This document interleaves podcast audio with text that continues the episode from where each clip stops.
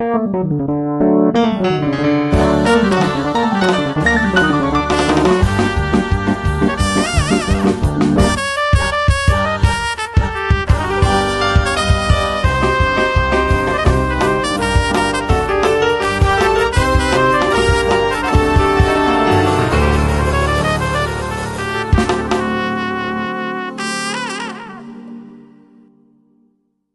Шалом, дорогие друзья! С вами Равин Каплан, и мы сегодня поговорим о Мезузе. Наши мудрецы говорят, все буквы, которые мы видим в Торе, это суть проявления 22 потоков божественного света, огод, находящихся в высших мирах. Эти потоки, дорогие друзья, божественного света передают свой свет буквам, откуда и берется святость самой Торы, святость свит которой Тфилина, Мизус и всех священных писаний. В такой же святости, в которой они пишутся, возрастает влияние и энергия потоков божественного света на сами буквы. Поэтому свиток Торы, в котором есть одна ошибка, очень маленькая, полностью не кошерен, ибо высший свет через него не проникает, как должно было быть передавая святость народу посредством его чтения.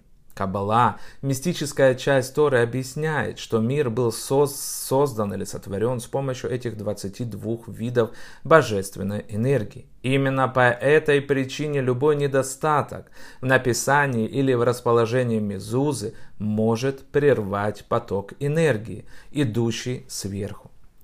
С другой стороны, правильное написание, написание и расположение мезузы может принести своему владельцу безопасность и изобилие.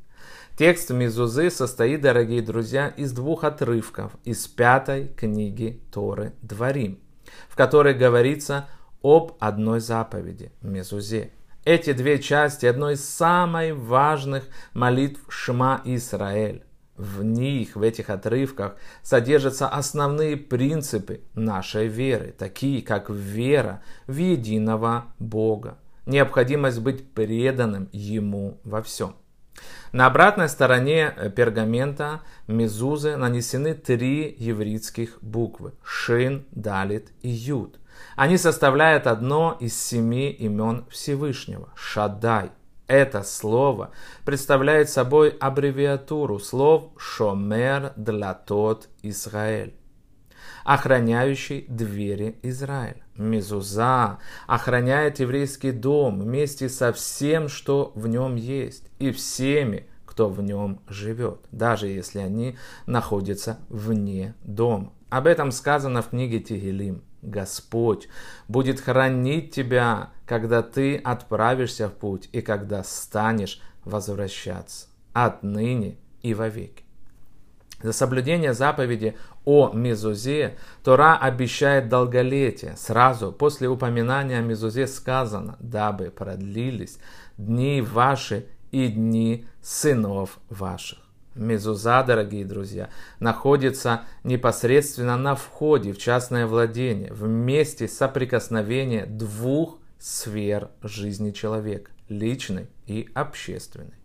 Каждый раз, когда мы выходим из дома или входим в него, мезуза на нашей двери напоминает нам о том, что Всевышний, Он везде, что Он все видит, и Его власть не имеет границ. Мезуза заставляет нас отвлечься от повседневных забот и осознать, что нет на свете ничего вечного и незыблемого, кроме Всевышнего. И нет для человека иной возможности быть близким к Нему, кроме как следовать Его воле. Заповедь о Мезузе помогает нам э, посвятить все наши дела и помыслы Всевышнему. Поэтому принято проходя мимо мезузы, целовать ее. Обычно прикладывает к мезузе палец правой руки, а затем целует его, как бы давая мезузе поцеловать себя.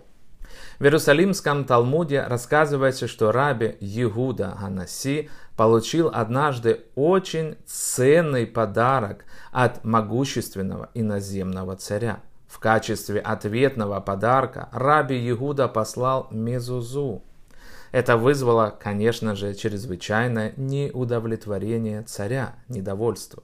Как? Я послал ему такой дорогой подарок, а он ответил мне мелочью, стоимость которой даже невозможно сравнить с подарком, которого я, под, который я подарил.